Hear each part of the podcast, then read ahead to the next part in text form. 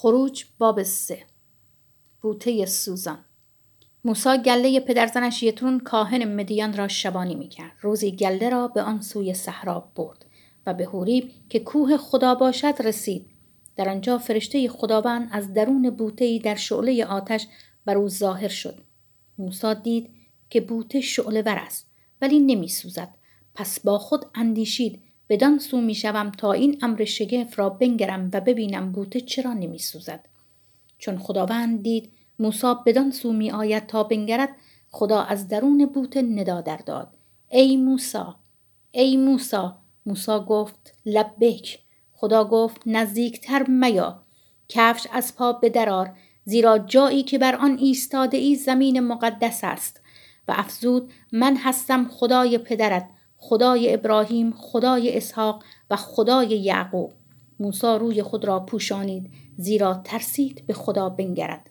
خداوند گفت من تیر روزی قوم خود را در مصر دیدم و فریاد آنها را از دست کارفرمایان ایشان شنیدم و از رنجشان نیک آگاهم.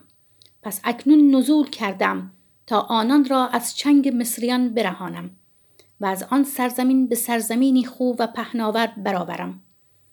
به سرزمینی که شیر و شهد در آن جاری است. یعنی سرزمین کنعانیان هیتیان اموریان فریزیان هویان و یبوسیان. آری حال فریاد بنی اسرائیل به درگاه من رسیده است و ستمی را که مصریان بر ایشان روا می‌دارند دیدم. اکنون بیا تا تو را نزد فرعون بفرستم. تا قوم من بنی اسرائیل را از مصر بیرون آوری. ولی موسی به خدا گفت من کیستم که نزد فرعون روم و بنی اسرائیل را از مصر بیرون آورم. خدا گفت به یقین من با تو خواهم بود و نشان اینکه تو را من فرستادم این است که چون قوم را از مصر بیرون آوری خدا را بر این کوه عبادت خواهید کرد. موسی به خدا گفت اگر نزد بنی اسرائیل روم و به دیشان گویم خدای پدرانتان مرا نزد شما فرستاده است. و از من بپرسند نام او چیست آنها را چه پاسخ دهم؟ خدا به موسی گفت هستم آنکه هستم.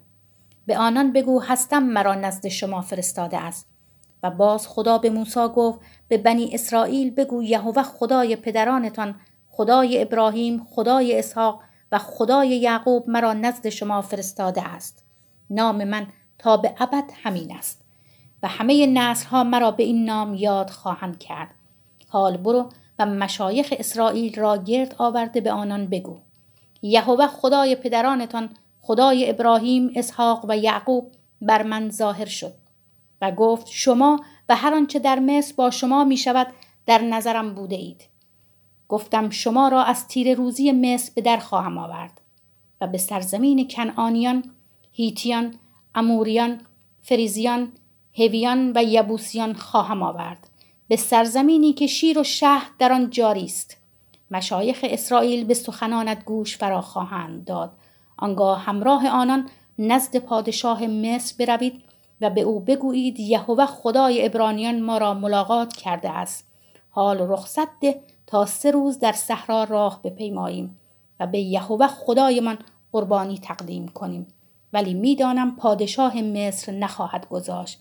مگر آنکه دستی نیرومند او را مجبور سازد. از دست خود را دراز خواهم کرد و مصر را با همه عجایب خود که در میان آنها به عمل میآورم خواهم زد. پس از آن شما را رها خواهد کرد. من کاری خواهم کرد که مصریان بر این قوم با نظر لطف بنگرند. تا از مصر با دست خالی بیرون نروید. هر زنی از همسایه خود و از بانوی میهمان در خانه خیش اجناس از نقره و طلا لباس بخواهد. آنها را بر پسران و دخترانتان بپوشانید. بدین گونه مصریان را قارت خواهید کرد.